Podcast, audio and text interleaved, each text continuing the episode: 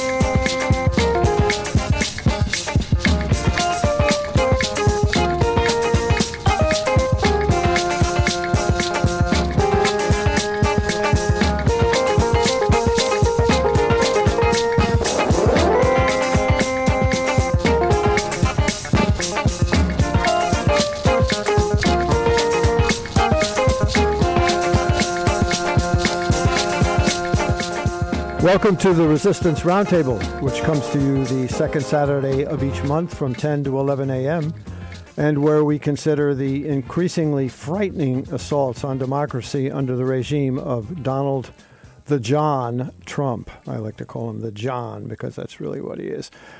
So, just where do we stand at this moment in history?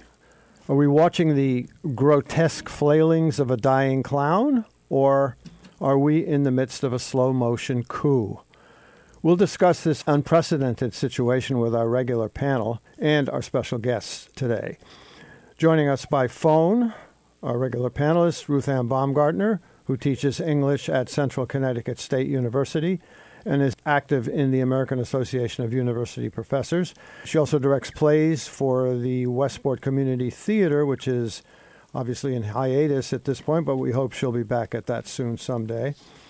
Scott Harris is also a regular panelist, and he is the host of Counterpoint, a public affairs show that airs every Monday at 8 p.m. right here at WPKN. He's also the executive producer of Between the Lines Radio News Magazine, a nationally syndicated show that also airs here on WPKN. My name is Richard Hill, and I host First Tuesday Rainy Day Radio. That's uh, from 8 to 11 p.m., first Tuesday of the month.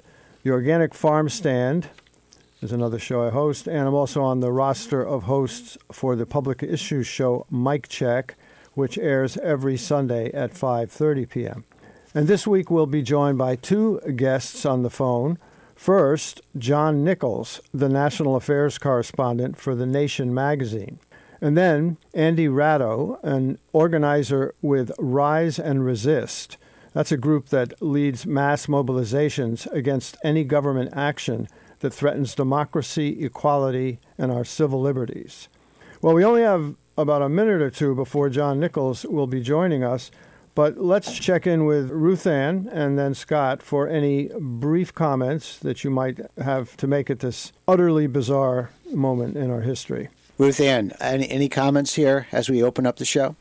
I do. Uh, I do have. Um, I fear the power of the Senate Majority Leader, who controls the agenda and thus decides what issues and House bills will be considered and voted upon. And I hope that in its Senate runoff, Georgia will elect Raphael Warnock and Jon Ossoff to deny Mitch McConnell that power. Even as minority leader, he orchestrated silent filibusters to, in effect, require a supermajority for any bill to pass. Hence the manufactured complaint I kept hearing during the campaign that the Dems have done nothing. Go, Georgia. Thanks, Ruth Ann. Scott, any anything from your end of the console there? Well, just two quick things. I, I would say, despite feeling relief that we uh, dodged the bullet of uh, the, the the prospect of the consolidation of a proto-fascist neo-Confederate regime, which I think threatens everybody in this country, even those who uh, supported Trump. I, I'm I'm happy for that, but I also wake up to the recognition that 73 million people voted for someone who is quite apparently incompetent, to say the least, a mad king of sorts who sabotaged the COVID federal response and is responsible for 130,000 uh, American lives that were lost by the inattention and inaction, and I would say deliberate sabotage of the coronavirus pandemic. And that uh, I say that because it was politically motivated. That uh, there was a sense among Trump and his bootlickers that uh, this was uh, going to be somehow advantageous for Trump uh, to just ignore and to uh, denigrate uh, any kind of effective response to the coronavirus. So it's horrifying to me that 73 million people voted for someone who's quite apparently a monster. Well, I think that uh, leads right into my point, which is the question of accountability and what we should do about holding Trump and his uh, associates to account after this election. And I heard Masha Gessen the other night on Amanpour and Company, and she called for a national accounting either a tribunal, a Truth and Reconciliation Commission, or a formal national conversation about the numerous traumas inflicted on the American people by Donald Trump and his associates.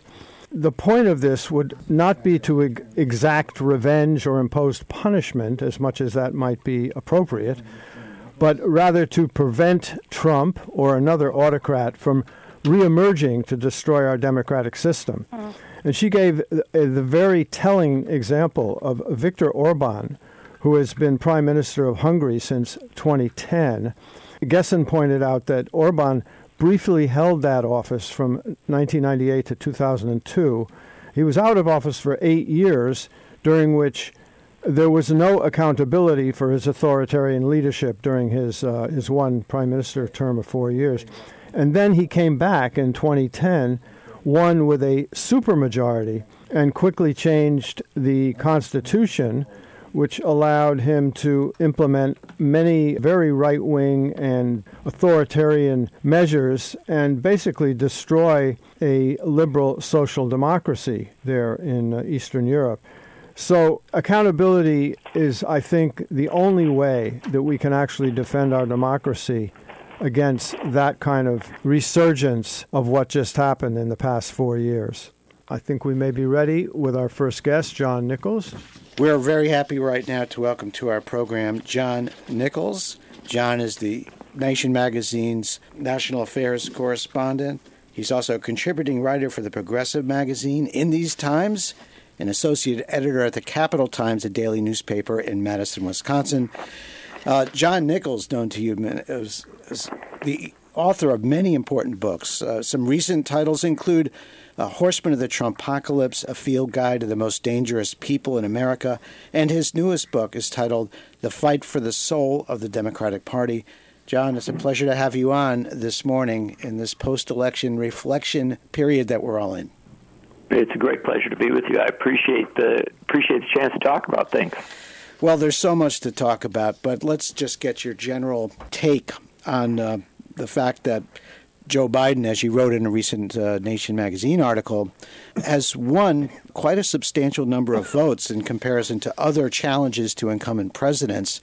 Uh, it's an historic nature of the percentage that he got. I'm quite yeah. dis- I'm quite disturbed as I open the program up that 73 million people voted for someone who's quite apparently incompetent and uh, had some monstrous policies. But this is this is you here. No, I share I share your concern about the policies and, and frankly the track record. But you know we have to understand we are a always a divided country, and the level of division may vary uh, and the subtleties within it may vary. But the fact is, you know, Barry Goldwater lost horribly for president in 1964, but got roughly 40% of the vote.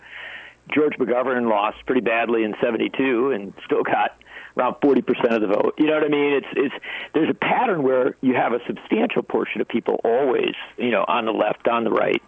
And and despite all of the concerns about Donald Trump, uh, he was going to get a substantial vote. What's significant, though, is that I think a lot of our media is so obsessed with the Electoral College that they don't pay attention to the popular vote, and they create a false premise. They create a sense that um, the country is evenly divided. It's not evenly divided. The fact of the matter is, uh, right now, Joe Biden is heading toward about 51% of the vote. Now, when you realize that there's scattered votes, or significant votes actually, for libertarians, Greens, other political groupings, uh, that puts Trump down in around the, you know, about 47, 48%. Uh, that may not seem like a lot, but then when you actually count the votes out, right now Biden's ahead by 5 million votes. It will go way above that, probably to 6, maybe to 7 million vote advantage. And to understand, put it in perspective, he now, Biden's now winning a higher percentage of the national vote than Ronald Reagan did in 1980 when people said, well, this is a transformative election. There's a, a huge mandate for Reagan. He's winning a higher percentage of the vote than uh, Bill Clinton did in either of his elections, than George W. Bush did in either of his elections, than uh, Jimmy Carter did, than Richard Nixon did in 68, than John Kennedy did in 1960.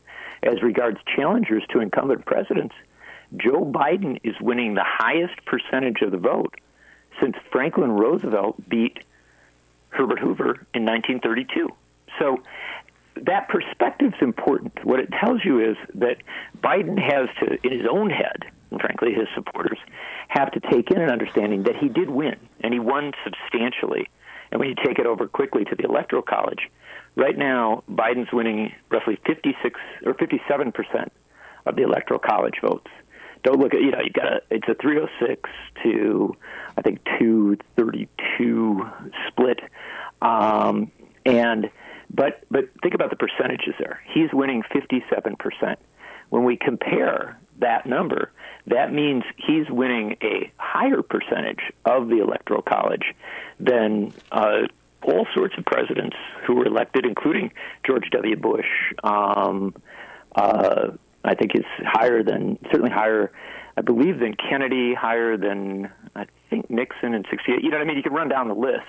Uh, you will actually find a lot of presidents who claim mandates, you know, comfortably claim mandates uh, that uh, that and went on to govern quite effectively, major players. And I guess I put that on the table because the Trump people will try very, very hard to do two things. The main, the kind of like extreme Trump people will try to delegitimize it as they continually do. But then the mainstream Republicans, who are Trump people at this point, whether you like it or not, the mainstream Republicans will try to peddle the biggest lie of all, which is that you need to govern, you know, with kind of respect for all sides. No, that's not what Franklin Roosevelt did when when he got uh, when he beat Herbert Hoover. That's not what Ronald Reagan did when he beat Jimmy Carter. No, he took he took those they, those presidents took those victories as mandates to change direction. And frankly, Biden should, to the extent that it is possible, although he's going to face challenges because of the uncertainty of the Senate. John Nichols, this is uh, Richard Hill speaking. I wanted to ask you the other night, I, I, I had mentioned earlier in my little spiel that uh, I saw Masha Gessen this week on Amanpour and Company. And she and Christiane were sort of talking about the election as well. If Biden takes office, this is this may happen and this may happen, and you know, I mean, it just sort of raised this alarm, and I think all Americans are feeling it. Are we watching the final act of of the Trump clown show, or is there a slow motion coup in process here? Well, isn't that a good question, right? Because of course, with Trump, that's always the the range of possibility, right? Most presidents operate within a rather narrower narrower zone, and so you know that that the standards and practices of the republic are going to going to hold, you know, pretty much as expected with Trump, because he is such an extreme figure, and frankly, a, a figure who's so disre- disrespectful of democracy itself, you always hold out these possibilities of, of troublesome results. And what I would suggest to you is that I have very little faith in Donald Trump. I don't think that he would do the right thing if he had an option to do the wrong thing. His entire career suggests that if there's a way for him to get what he wants by doing the wrong thing, he'll do it, right? So, in that sense, you have to always be wary of how he will seek to manipulate uh, whatever circumstance he's in. With that said, with that said, and with a, a very strong endorsement of the wariness, I will suggest that yes, we are on the clown show side. Um, and the fact of the matter is that the president has been beaten substantially and that's why we go through those figures up front. The the big defeat is what matters.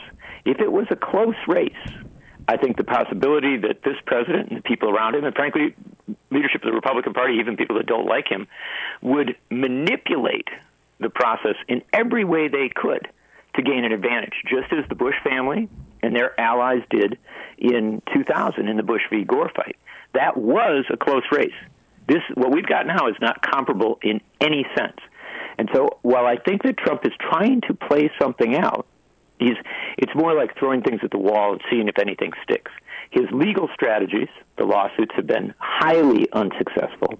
His attempts to get state legislatures or state legislators to buy into a concept of, say, flipping electoral votes, even if it's illegitimate, has not gotten much traction around the country.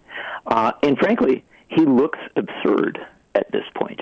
And I don't expect that mainstream Republicans are going to rush to tell him to, you know, back off and to stop.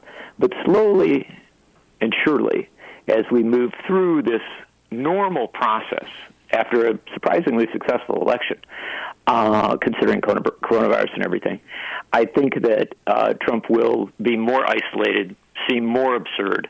And my sense is that around the time of the uh, Safe Harbor Day, which is December 8th, that's when states have to have their counts uh, certified, canvassed, recounted if necessary.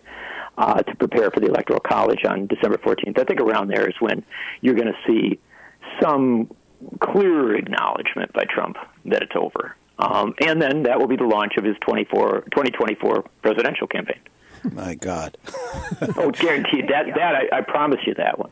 Wow. It's, yeah. it's well, not this just... is, John, this is Ruthann. Um, I was particularly interested for for this reason in your piece in the Nation about impeaching uh, William Barr at this point yeah. because because we know that Trump doesn't read and certainly he doesn't read legal documents, but it seems as if ever since his confirmation as the wise moderate candidate for for uh, whatever he is, Attorney General, uh, he's been creeping around inside the dark sentences of the law, looking for things that can be brought forward and used to the advantage of Trump. And he's the one I really worry about here. You should. Yeah, yeah, there's no question. And, you know, one of the things that, if we're conscious and we pay attention to what's going on, we realize that they're making their moves. It's just their moves aren't very successful. Mm-hmm. And and so that's why we should always have the wariness uh, about it all.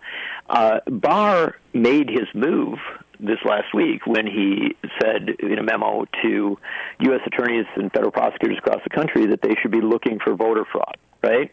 And it was a it was an oddly worded memo that suggested perhaps in some ways Barr was simply trying to curry favor with Trump. But the fact of the matter is, it did lay out that possibility of effectively weaponizing the federal government and our federal uh, Department of Justice as a tool for advancing a completely false and and dangerous political argument, i.e., that there's a lot of fraud. There wasn't, and and it isn't there. But Barr did make his play, and and I think that we have to always be conscious of the fact that Barr, who is an able lawyer, uh, not one I agree with, but an able lawyer, will always be looking for avenues to mount challenges, to use uh, the, par- the Department of Justice, which is supposed to serve the American people, not the president, um, as a as a vehicle for the president. So I definitely think, as I said in my piece, that the House of Representatives should move an impeachment resolution and and seek to um, hold him to account, knowing that the Senate won't take it up. That's fine. I mean, I shouldn't say that's fine. I, I would wish the Senate would, but that's that doesn't detract from the value of a clear impeachment repudiation of William Barr for the things that he's been doing. And Steve Cohen, the congressman from Memphis, uh, has a, a, good resolution in play for investigation and impeachment. Uh, Elizabeth Warren has brought the issue up, and others. Uh, so this is not a. I would argue this is not a radical idea. In fact, it's a, a very appropriate use of the impeachment power to highlight wrongdoing by an official. We're speaking with John Nichols, National Affairs Correspondent with The Nation magazine, here on Resistance Roundtable. Uh, joined here, Scott Harris by Richard Hill and Ruth Ann Baumgartner. John, I, I wanted to touch briefly on your uh, recent article uh, titled Joe Biden's Presidency Depends on Georgia, written with uh, Joan Walsh in The Nation. And uh, first of all, I, I, think there was a lot of disappointment among Democrats uh, that there wasn't a resounding repudiation of Trump and the Republican Party that uh, enabled him all these past four years. So there were losses for the Democrats in the House of Representatives. They're going to have a narrow majority, and they didn't pick up the Senate seats they needed to control the U.S. Senate. Now we have these two uh, very critical uh, runoff elections for Senate seats in the state of Georgia. Uh, and uh, I think a lot of people were surprised that Georgia did come out and vote for Joe Biden, a 14,000 vote majority there, it seems, although there's a recount. So, mm-hmm. two part question. Uh, why do you think the Democrats uh, didn't come through on what everybody, uh, pollsters, thought was going to be a blue wave? And uh, certainly want to talk about the importance of these runoff elections in Georgia. Sure. So, first part of it the Democratic Party continues to be an incoherent party. It does not have a set of touchstones that it it goes back to on a regular basis and emphasizes at a appropriate level um, to develop the sort of top to bottom ticket full ticket voting that Republicans have developed. And uh, as a result, you do see situations where Biden may win a place and yet a, a Democrat uh, fails or doesn't win. Part it isn't necessarily that everybody who voted for Biden then went and voted for a Republican. It can just be a drop off where you know you have a lot of vote in the presidential level and people just don't go down that ballot and cast the additional votes.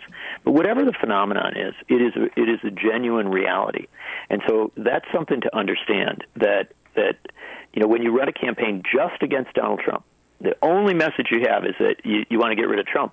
That's effective at the presidential level, but it doesn't necessarily translate down to uh, Senate races, House races, state races. So that's a serious issue that the Democrats should be thinking about.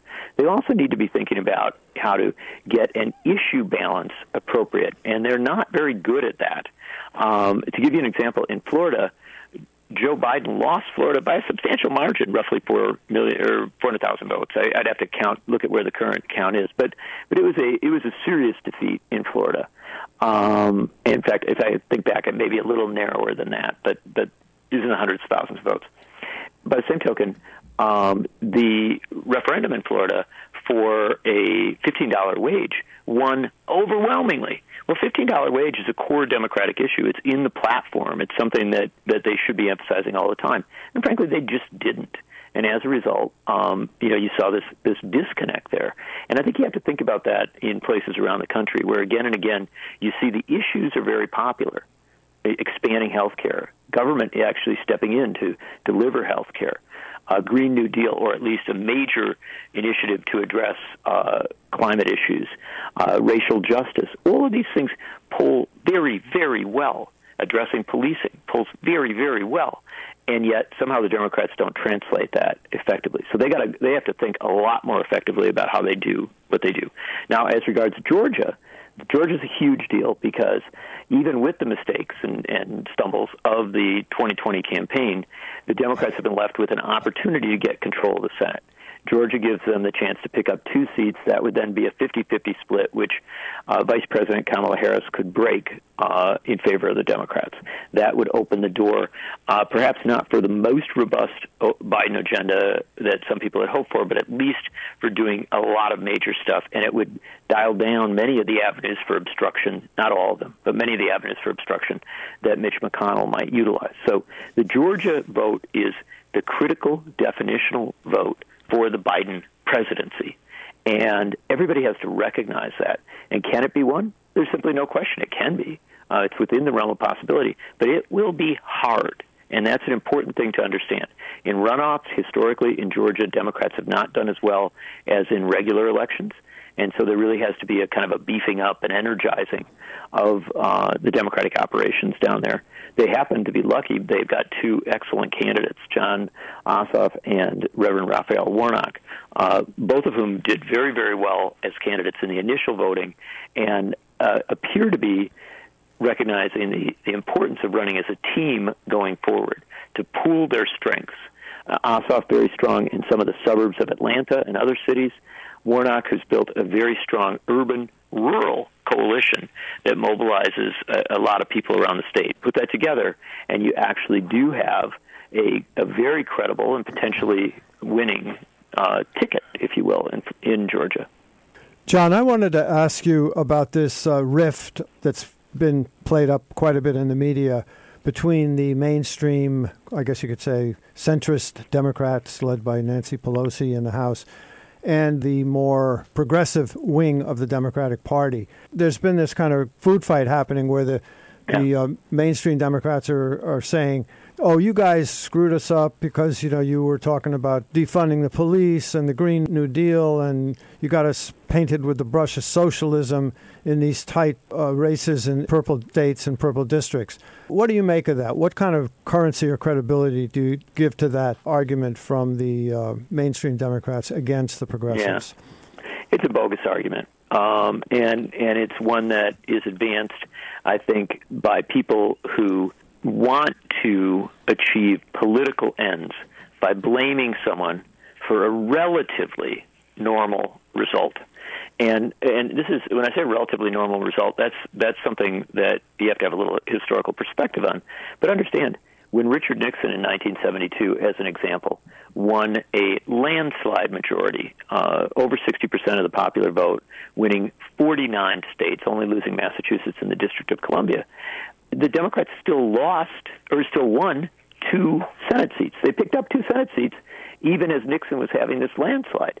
And the Democrats also had significant advances in a number of states across the country. It's interesting to note that in 1972, one of the two Democratic Senate candidates who beat a Republican incumbent was a young guy, 29 years old, named Joe Biden. And so there's a lot of history of you know, these of elections where you get the presidential to go one way, but down ballot it doesn't necessarily hold pattern. Now, that can be a whole bunch of reasons for that, but I want to really strongly emphasize that, again, when we look at the exit polling, what we find is that expanding access to health care, including having a government role in doing that, uh, providing for, taking real steps to address uh, the climate crisis, uh, including very, very aggressive steps that relate to a lot of what we've seen in the Green New Deal, and uh, addressing police violence and systemic racism in policing, but also in society. All of these moves, all these steps are popular. They poll well. They poll well in the Fox News poll. And so to try and blame people who advocate for economic and social and racial justice, for saving the planet and for peace, for somehow making it hard for Democrats to win, it begs the question what do Democrats want to win on? I mean, what exactly is their their touchstone? And the reality is, the reality is that were it not for progressives uh, like Ilhan Omar in Minneapolis and Rashida Tlaib in Detroit and Mark Pocan in Madison and surrounding areas in Wisconsin and Gwen Moore in Milwaukee and all the great grassroots organizing groups in Pittsburgh and Philadelphia and other places, including Democratic Socialists of America and others, if they hadn't been out there doing the grassroots organizing work and doing the, the push to get people registered, mobilized, get them voting, make sure the votes were counted, uh, you wouldn't have seen this this Biden win, especially these narrow wins in places like Wisconsin. Those came because progressives worked hard and did the job. And so instead of blaming progressives in the party, what the more moderate forces ought to understand is, yeah, you can have debates. You can have real, honest debates about how to address issues, and they can take their stand. The progressives can take their stand. But to try and point a finger of blame uh, for a result that A is not that uncommon, and B uh, is not for the reasons that they're suggesting is incredibly wrongheaded, and it's it's frankly the way that status quo politicians try to maintain their power. Well, John, thank you so much for spending time with us. I know you've got to run off to another event, so we do very much appreciate having you uh, give us a post mortem on the 2020 election. A lot more to come. Well, I'm honored to do it, and, and thanks for this good show. I, I always enjoy the conversation with you folks. Well, we're, we're honored to have you here. Thanks, John. Appreciate it. Okay, take care. Bye bye. That's John Nichols. Uh, national affairs correspondent with The Nation magazine. His most recent book is titled The Fight for the Soul of the Democratic Party. So, we're going to get ready for our next phone guest, and he'll be with us in just a minute. And just to tell you who that is again, that it would be Andy Ratto. He's an organizer with Rise and Resist, a group that leads mass mobilizations against any government action that threatens democracy, equality, and our civil liberties. He'll be with us in just a minute. Ruth Ann, as we uh, consider what John was John Nicholas was talking about in and some of the things we didn't get to with him. I just wondered if Trump is not actually angling to stay in office here, if this is all just kind of gaslighting the American people, what do you think his motivation is? Do you think that there, this is just the literally the kind of vindictive, toxic behavior of somebody who's trying to spoil the moment, take away our sense of jubilation that he was defeated and put us all, you know, ready to poop in our pants, you know, that thinking that he's going to somehow stay in office. Like, what do you think it's all about? Well, you know, I I think the the playground metaphor always comes in handy when you're thinking about Trump's behavior, and it certainly seems to be like a what fourth grader uh, or fifth grader on the playground uh, throwing a tantrum.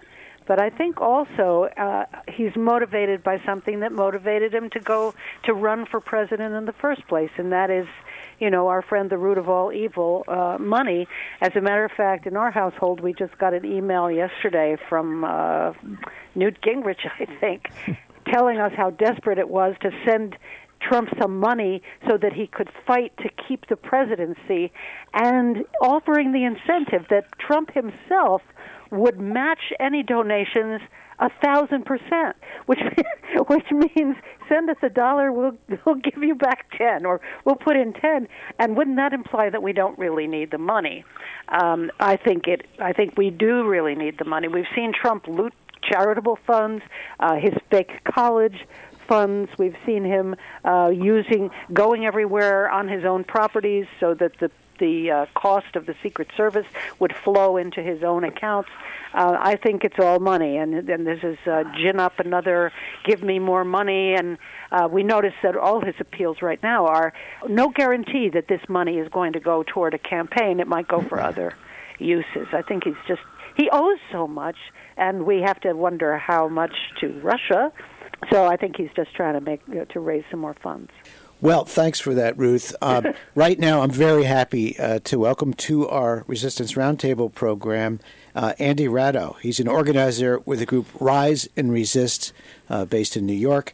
And Andy, uh, very happy you could join us this morning. Uh, just briefly tell us a bit about your organization, Rise and Resist, and, and your agenda right now in this post election period where uh, Trump has yet to concede, and there are a lot of, uh, a lot of very strange going ons in the Pentagon regarding firings, and you've got a lot of, of the Trump supporters in the streets of Washington, D.C. today, some of them armed. It's a very interesting time to see the least in America. Yes, um, Rise and Resist started about four years ago, right after the um, 2016 election of Donald Trump, and part uh, we were part of the wave of so-called resistance groups that sprung up across the nation. And you know, we had our, our key values of resisting any sort of government um, tyranny, overreach, brutality, discrimination, hate, um, unethical behavior, etc., stemming from Trump. And you know, we took those same values and we've applied them to organizing in New York State and New York City as well. And so, in this kind of moment of um, you know post-election uncertainty that transitioned into a very clear Biden win. Um, Rise and Resist was out in the streets as part of what's called the Protect the Results Coalition, uh, which was an effort to make sure that Trump and the Republican Party would not be able to steal the election in any way. Um, and so we participated in two street uh, street actions um, geared towards resisting any um, sort of fraud or malfeasance regarding the election results, and we're really continuing to monitor the situation um, regarding Biden and the transition.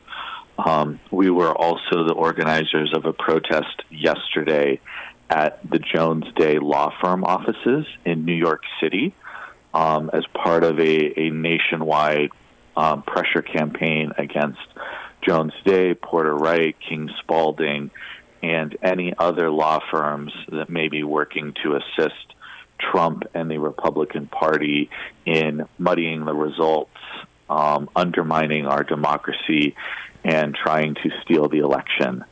Um, and so that's something that we continue to monitor as well.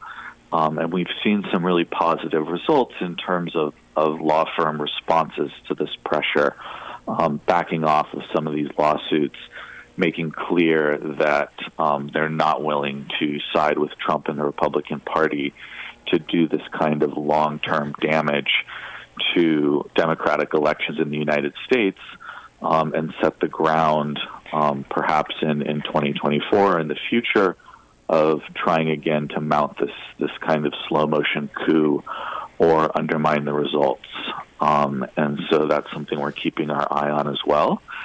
And you know we're we're again you know for the future looking to take the values that we had in place during the Trump administration and say how can we continue to apply these to um, a future Biden administration, to a Democratic House and to the Senate as well when those results come in. Um, and so our, our, fight for everyone having access to health care, um, a just immigration system, um, our focus on the climate emergency are all going to remain important and relevant over the coming four years um, with a President Biden, just as they were with a President Trump. And so, you know, these are conversations that are just kind of happening now in, in, a, in a practical sense um, as we saw the results of the election. But the values that we bring to this fight um, are something that, that are very clear for us and will motivate us in the years ahead. Andy, this is Richard speaking. I wanted to ask you what is the scope of the coalition that you're working with that could mount mass mobilizations if you've deemed that they were needed? I think there was some anticipation, or much anticipation, by people that actually spontaneously appeared in uh, cities all over this country the minute the election was called for Joe Biden, that there would be the need for a huge demonstration to push back against attempts to steal this election for Trump. What's your assessment of that prospect at this point? But also, what other organizations and what kind of mass mobilization are you capable of mounting if that were to actually start to become uh, more manifest? Yes. So I'm most familiar with the Protect the Results Coalition in New York City, which has around a hundred groups that have signed on. Um, and like I said, our, our first big action um, was a march in Manhattan. We went from the New York Public Library uh, to Washington Square Park um, with a major street protest. Um, the national coalition, I believe, is led by some of the mainstream kind of liberal um, resistance groups like MoveOn and Indivisible. Um, and from from what I understand, so far the national leadership is cautiously optimistic that things seem to be going um, as expected for a confirmation of Biden's victory and then a transition to a Biden presidency. Um, Trump is clearly unhappy about that. I think Trump would prefer to subvert democracy if he could, um, but his options seem quite limited. Um, the courts have been rejecting wholesale basically every suit that the Republicans have filed regarding these matters. Um, and the remaining suits aren't really, it looks like, um, capable of, of, changing enough votes um, to have an impact on the election results themselves. Um, the military has, uh, you know, military leaders have been speaking out saying there's not a role for the military in this process, that um, they're not willing to intervene, um, and it doesn't seem likely that a military backed coup would be uh, possible. Um, and state legislatures um, of some of these battleground states um, are not doing or saying the sorts of things uh, that would make it, it, it, likely that they would be able to overturn the results, um, such as these state legislatures appointing their own slate of electors. Um, and so, for those reasons, I think that um, the national coalition is is willing to um, stand by and allow the Biden uh, the uh, future Biden administration to kind of set the terms um, of this moment um, and to focus on a Biden transition. Um, and so that seems to be um, moving ahead slowly um, with a lot of, I think, uncertainty about when briefings might become available, um, what level of cooperation will happen, et cetera. Um, but that's not a problem that I think is going to lead to um, a national mobilization of this Protect the Results coalition. Um, I think there'll be um, more targeted actions, perhaps, um, at the Government Services Administration, at key appointees and bureaucrats who may be holding up the process or stymieing the transition. Um, but at least for now, I think there is a feeling that you know we have capacity to mobilize, that people have been planning for this, um, that they're ready to engage, um, but we are standing by. Um, I think in a situation where it looks like um, the Biden transition is very slowly uh, proceeding along um, as people would like it to. Andy, I, I did want to uh, ask you sort of a, a more long term question we have seen over the past decade, and certainly in this uh, election in 2020, uh, the Republican Party pulling out all stops in terms of, terms of voter suppression. Uh, you know, we've got a long history of gerrymandering, uh, massive voter purging, really undermining the very foundations of democracy.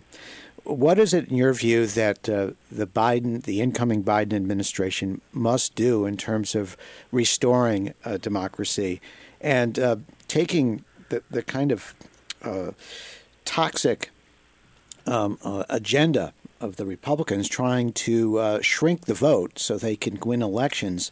It just seems that that is an overriding priority for people, not of any particular party, but people who just want to have a, a, a nation that is honoring democratic principles rather than this this kind of full tilt uh, effort at uh, authoritarianism where a minority party controls the government. Yeah, it's one of the great challenges that I think we'll be facing in the coming years um, as the Republican Party has made clear that they have no principled support for the very concept of democracy. I think that they want power, they want authority, they want control um, and they have no desire to um, allow democracy to interfere with those goals. Um, and you know, some of that is a state level issue, um, and some of that is a federal issue. Um, it's heartening to see uh, some limited positive results um, that have been happening recently, especially uh, Stacey Abrams um, and her work in Georgia, um, who you know looked at the election um, that she participated in um, in Georgia for the governor's race, and saw the way that that voter suppression um, may very well have cost her the election, and said, um, and she just said, "I'm going to get to work." and do what I can to register voters and expand access um, to the polls in order to try to overturn that, that sort of suppression. Um, and I think a lot of Democrats are now looking at her and saying, what can we learn um, that we can apply to other states or that we can bring to the federal level? Um, you know, for me personally, I've, um, I think, started to be more precise in my language. I no longer think about America as having free and fair elections. Um, I think that we are are in a fundamentally unbalanced playing field where we go into each cycle with Republican leaders doing the best they can to limit voters, um, suppress voters, gerrymander the system um, in order to try to uh, maintain what is looking increasingly like minority party rule in America. Um, and so there's going to be you know fights up and down um, the um, you know the states and at the federal level, um, and I think especially now, potentially at the Supreme Court, as this um, emboldened conservative majority can just continue to chip away at our rights. And so, um, you know, whatever the issue that motivates Democrats, whether it's health care, um, the environment, immigration, I think we need to be aware that it's not just enough to um, convince people to, to join our side, to motivate them around these issues, if we're going to lose elections in a fundamentally unfair and undemocratic system. Um, and that the, the top level priority needs to be identifying what reforms um, would strengthen our democracy in order to um, create a system where we can then channels people channel people's support um, for these issues for this change into actual real results at the ballot box. Um, and you know, rise and resist. I think um, is going to be looking to that leadership um, and to those um, politicians and groups, which are going to be identifying and putting out some plans and saying what is the congressional legislation that we need to focus on and what are the state level reforms um, that would allow a more free and more fair election system um, because that's not something that we currently have in the United States. Um, we have a Biden victory in spite of the suppression and in spite of um, these um, efforts by the Republican Party, um, but that is not something that we can rest idly by, especially with the recent census and the redistricting, um, because Republicans control more um, states at the state level and are likely to initiate another round of, of gerrymandering in 2020 mm-hmm. um, and fighting another 10 years on an unfair battlefield like that um, is just going to spell doom, I think, for any possibility of large scale um, democratic reform. Andy, I wanted to ask you uh, more of a strategy question now. There's a demonstration scheduled for today, probably beginning to occur right now as we speak. In Washington, it's a right wing demonstration which is bringing together all kinds of toxic forces in the political landscape militia groups, Proud Boys, the Boogaloo Boys, and all kinds of other more, I guess, camouflaged allies of theirs. This could be a mass demonstration. We, we don't know how it's going to actually play out. But I'm wondering, on a strategy level, whether you think it would be necessary for the pro democracy forces in this country to have mass demonstrations just to present the face and the energy of those 80 million people who are apparently voted for Joe Biden, to keep that in the focus of the national consciousness and the media. That's one question. The other question is is there some point at which I think you kind of alluded to this, but that these kinds of protect democracy movements could actually be focused on, let's say, targeting the Senate, for example, if the Democrats don't take back control, to actually have civil disobedience at the Senate office buildings, the organs of government that are basically subverting our democracy and turning it into minority rule completely in the face of what is clearly a majority of people who want substantial change in this country. So I guess it's kind of a two track question. Yeah, to your first question, it's challenging in the moment because of what seems to be a really dramatic um, escalation in the coronavirus pandemic. And um, more and more states are looking to go into increased restrictions on gatherings um, to really try and limit the, the spread of um, the coronavirus. And, you know, we've seen, I think, a lot of evidence that large outdoor gatherings um, where everyone wears masks, use hand sanitizer, and try to respect social distancing um, are reasonably safe. Um, that the that the Black Lives Matter protests, for instance, did not seem to drive any sort of, of large scale um, spike in coronavirus. Um, but the risks are not zero. Um, and it's sometimes helpful to even send the message um, that we do need to respect, um, you know, the threat of this virus, just for people who are wanting to, you know, go to a restaurant or have a family gathering, don't feel like they're receiving any sort of mixed message.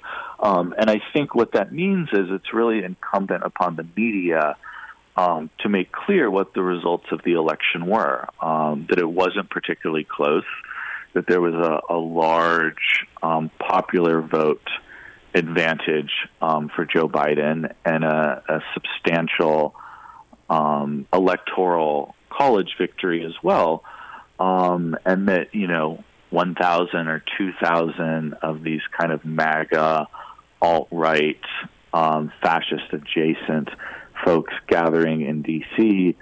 Um, are just a, a tiny um, minority, even of the Republican Party or even of, of Trump voters, um, and not to blow it out of proportion and not to act like, um, you know, that we're a 50-50 nation um, because we're not we're not a 50-50 nation. Um, Trump and his supporters are are clearly at this point the minority, um, and you know that's a story for the media to tell. And we don't have to have you know 50 state gatherings of Biden supporters cheering and celebrating in order for the media to make clear um, what happened with the election results. Um, and so, you know, personally, I don't really feel the need um, to kind of turn out as a as a pro Biden or a you know pro democracy supporter um, in New York City. Um, I do, of course, um, celebrate and support anyone on the left who is going to be out in Washington, D.C., um, resisting that gathering. Um, I think we need to meet those people every time they try and mobilize um, in the public space, both to protect the potential targets um, of these um, right wing gatherings who will regularly engage um, in violence against minorities or, or other of the populations um, that they attempt to attack, um, as well as to signal, um, you know, to the media in coverage of that event that these sorts of gatherings are not welcome, that they will be resisted, um, and that you know their, their momentum will be stopped. Um, to your second point, um, you know, it looks like we, we could very narrowly pull off a tied Senate, um, or um, you know, Georgia may elect either one or two of the Republicans on the ballot. Um, and then we're going to face a very challenging situation because um, Mitch McConnell will be well positioned to engage in obstruction um, of any aspect of the Biden agenda, whether it's legislation, whether it's staffing his government and his cabinet, um, or whether it's any Supreme Court openings. Um, and, you know, a lot of these Republican senators are well insulated. They come from red states. Um, and, you know, they may not have an election for four or six years in the future. Um, and so it's challenging to successfully apply pressure to them.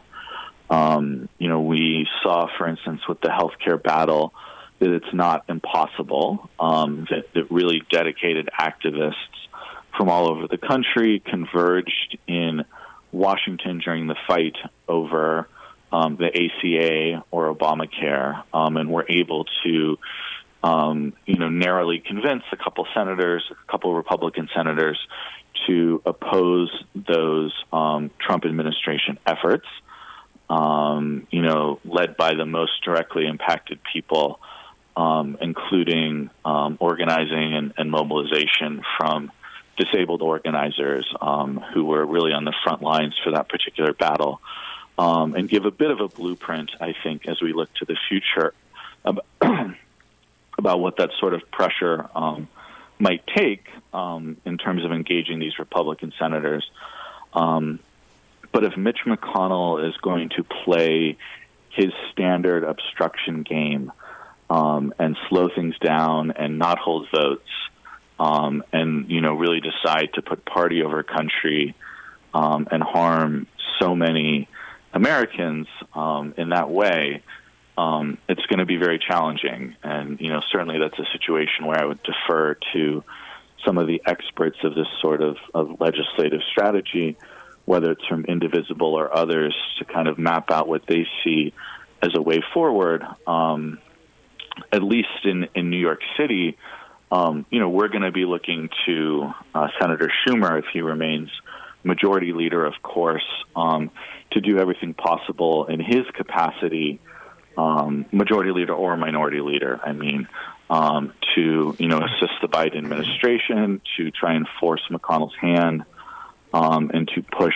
for the sorts of, of legislative changes we would like to see. Um, but it may also be a situation where the pressure needs to be on Biden to uh, use what unilateral power he has as the president um, to use executive orders or to use other sorts of executive power um, to push for changes if it turns out that McConnell is, is unwilling to negotiate or is unwilling to participate in the normal functioning of government.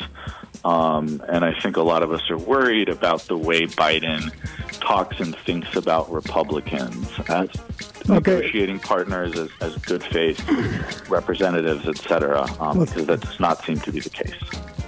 John Ratto, we want to thank you very much for joining us today. We uh, are coming up against the clock, and uh, uh, so John Ratto, organizer with Rise and Resist. Andy Ratto. Uh, I'm sorry, Andy Ratto. My bad. Yes. And uh, once again, thanks so much for being with us here on the Resistance Roundtable. Uh, thank you. For Scott Harris, Ruthanne Baumgartner, and myself, Richard Hill. We thank you for joining us all, and uh, we'll be back in a month with more conversation about the national political landscape. Stay tuned for Cutter coming up next. This is WPKN in Bridgeport, 89.5 FM, and streaming online at WPKN.org.